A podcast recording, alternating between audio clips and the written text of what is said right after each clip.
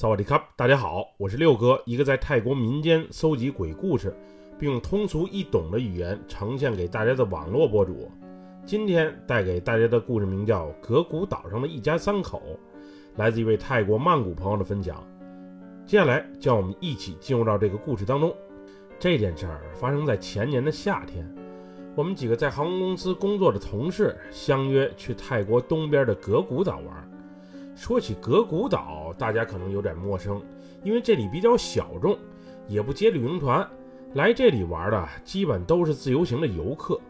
格古岛也是泰国东侧海岸，距离暹罗湾最远的岛屿。虽然许多人可能都没听说过这里，但这儿却是泰国的第四大岛屿。岛上的风景比较原生态，但是星级的度假村在这里却有不少。因为去格古岛没有直达的航班。要是坐飞机的话，只能到临近的府，然后再换乘小巴过去，很是麻烦。租车直达的话，司机还得算往返的油费，价格也不划算。而且十个人的话，再加上行李，至少得租两辆车。于是再三考虑之后，我们决定还是坐城际大巴比较好，票价便宜，车也舒服安全。从曼谷去格古岛，需要在曼谷市中心的 A 格麦长途车站坐车，每小时都有班车，三百三十多公里的距离，大约五个多小时就能到。记得每人的车票貌似是二百四十一泰铢，倒是不贵。当然，考山路苏安纳普机场也有去格古岛所在达勒府的车，我就不在这里啊过多介绍了。我们原计划坐八点那班的大巴出发。不过人多事儿也多，最后临近十点才凑齐的人。好在当时大巴座位够，我们能同坐一班大巴顺利出发。在经过六个小时的车程之后，我们终于到达了达勒府。随后拎着大包小包，再转乘双条车到拉加索码头，最后再换船才顺利到达了岛上。可以说一路上是十分的折腾。到达格古岛的时候已经是下午五点多了，度假村的工作人员去码头接的我们，办理好入住之后，我们决定啊先休息一个小时，晚上七点半再吃晚餐，顺便瞅瞅岛上的夜景儿。因为大家都比较熟悉，所以我们在度假村租了一个大木屋，两间卧室还带一个大客厅的那种。按理说这种房子最多只能住六名旅客。不过我们是泰国本地人，又赶上旅游淡季，所以老板对我们一房住十个人的做法也就默许了。时间一到，酒店前台给我们打电话说晚餐已经准备好了，可以过去就餐了。我们简单收拾了一下，就集体出了门。这时我才有空仔细看了一下这个度假村的风景。刚才入住的时候，光顾着拿东西，然后补个觉。也没来得及多看，这个度假村面朝大海，从我们所住的木屋到海滩也就不到一百米的距离。度假村的后面是一个茂密的森林，并且远处还有座大山，依山傍水，风景确实不错。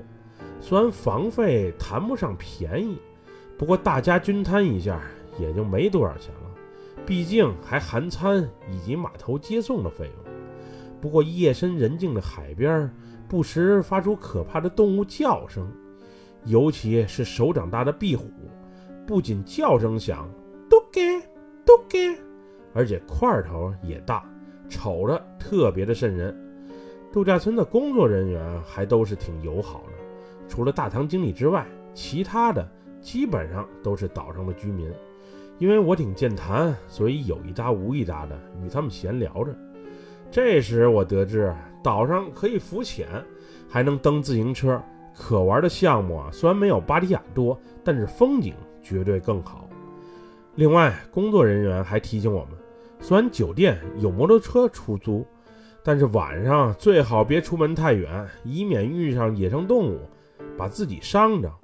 当时的气氛啊都挺好的，晚餐吃的也不错。不过我感觉远处有一家三口，也没穿着酒店的制服，貌似对我们这一群人的到来啊指指点点。总之，看我们的表情很是奇怪。那会儿我以为是附近的村民在度假村帮忙或工作，也就没多想。当晚我们在海滩上喝酒唱歌，享受这难得的假期生活。直到午夜，我们才回到大木屋里。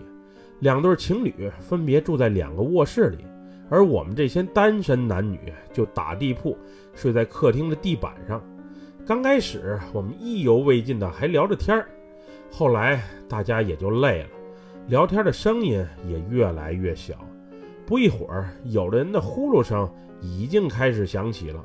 因为我睡觉很轻，所以在伴随着海浪声、虫子叫声、呼噜声。里屋男欢女爱声的情况下很难入睡。当时我眼睛瞅着窗外的月光，心里想着前不久刚分手的女友。分手不是我的错，人家有其他人了。我现在也没琢磨明白为什么我不如人家，估计是钱挣的不够多，满足不了他总买包的欲望吧。就在我一个人胡思乱想的时候。一阵男男女女的聊天声传入到了我的耳中。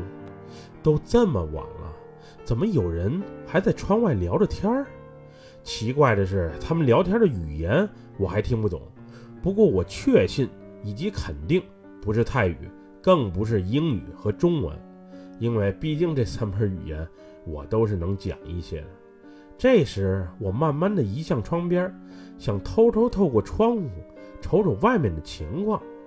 我看见吃晚餐的时候，那个瞅着我们不太友善的一家三口，此时在屋子门前大约二十米左右的树下聊着天儿。因为外面光线特别昏暗，我只能借着月光才能隐约看清外面的情况。这么晚了，他们怎么还不休息？当时我心里啊充满了无数个问号。过一会儿，当我再次看向他们的时候，我发现那对夫妇还在，不过孩子却不见了。我以为孩子可能去睡觉了，毕竟已经是深夜。不过这时，可怕的一幕却发生了，而且就发生在我的身边。当我把头转回屋内的时候，我猛然发现，刚才树下的那个男孩，竟然拿着根树杈跑进了屋里。我心想：这熊孩子怎么进的屋？难道是从卫生间的排风口爬进来的？只见这时，那个小男孩也发现了正在注视他的我，于是拿起树杈划着墙面，肆无忌惮地在屋内跑着。那种树杈刮墙面的声音又刺耳又让人头皮发麻，总之听着特别难受。可是让我奇怪的是，孩子这么闹腾。同在客厅住的同事竟没有一个人被吵醒，最后我实在忍不了了，于是大喊了一声 “stop”。这一声喊，瞬间把刚才熟睡的同事们给吵醒了。大家起身坐了起来，面面相觑，都很疑惑。不过这时孩子还是没能停下脚步，仿佛没听见我的喊声，继续在屋里搞着怪。于是我打开了身旁的窗户，冲着门外树下的那对夫妇吼着：“看好你们的孩子，赶紧让他出去，别在屋里捣乱了。”这时，在我身旁的汤姆小哥发话了：“有，你在和谁说话？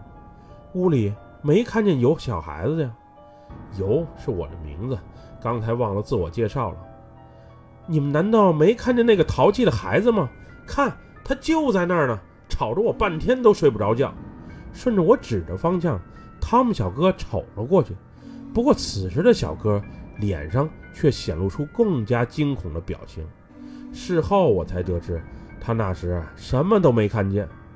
朋友们看到我中邪之后，顿时惊慌一片。于是我准备把屋内的灯打开一探究竟。不过让人奇怪的是，我一遍遍按着开关，可是吊顶灯。就是不亮。此时孩子还在屋里肆无忌惮地闹着，我实在忍受不了了，于是大吼了一声：“孩子，别闹了，赶紧给我滚出去！”这时，只听“啪”的一声，天花板上的灯亮了，那个孩子也瞬间从我视野里消失了。整个房子顿时恢复了宁静。我一瞅身旁的同事，他们这时都惊恐地看着我，连住在卧室的那两对情侣，此时都被我吵醒了。这时我不相信自己刚才的一切都是幻觉，于是赶紧让大家透过窗户看屋外树下的那对夫妇。不过大家顺着我手指的方向瞅过去，却什么都没看见。这时我又不信邪的打开房门追了出去。一直快追到沙滩，我才借助月光隐约的再次瞅见那一家三口。只见他们目光呆滞的在远处也盯着我，然后慢慢走到了大海的深处。因为夜深人静，一切又发生的这么突然，这么诡异，我也就没敢追上去。回屋的时候，同事们也没多说什么，其中一个同事还把自己的佛牌让我带在身上。估计那时的他们已经猜到我是中邪了。第二天一早，我就拉着同事走到昨晚我最后一下看到那一家三口的地方。奇怪的是，这里竟然有个小祭坛。昨晚我记得没有这个祭坛啊，这到底是怎么回事？后来我也把昨晚的奇怪经历讲给了酒店的工作人员听，他们听完后很是诧异。因为之前曾经听说有人见过那个一家三口，但是已经很久没有人再见到他们了。沙滩旁的祭坛已经在那个位置好几十年了。当时柬埔寨那边闹战乱，这一对夫妻啊带着孩子坐船出逃，但不幸的是，因为风浪太大，船翻了，一家三口葬身于大海之中。后来他们的尸体。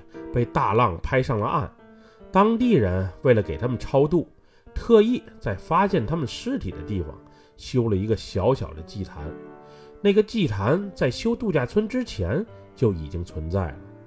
之前也常听说深夜时分，有人在沙滩附近看见他们一家三口的身影。不过已经多年没人再遇到他们了。至于为什么那晚我能再次遇到他们？而仅仅是我一人，我自己也不清楚。总之这事儿挺诡异的。本期故事就分享到这里，喜欢六哥故事的朋友，别忘了给六哥点赞和关注哟。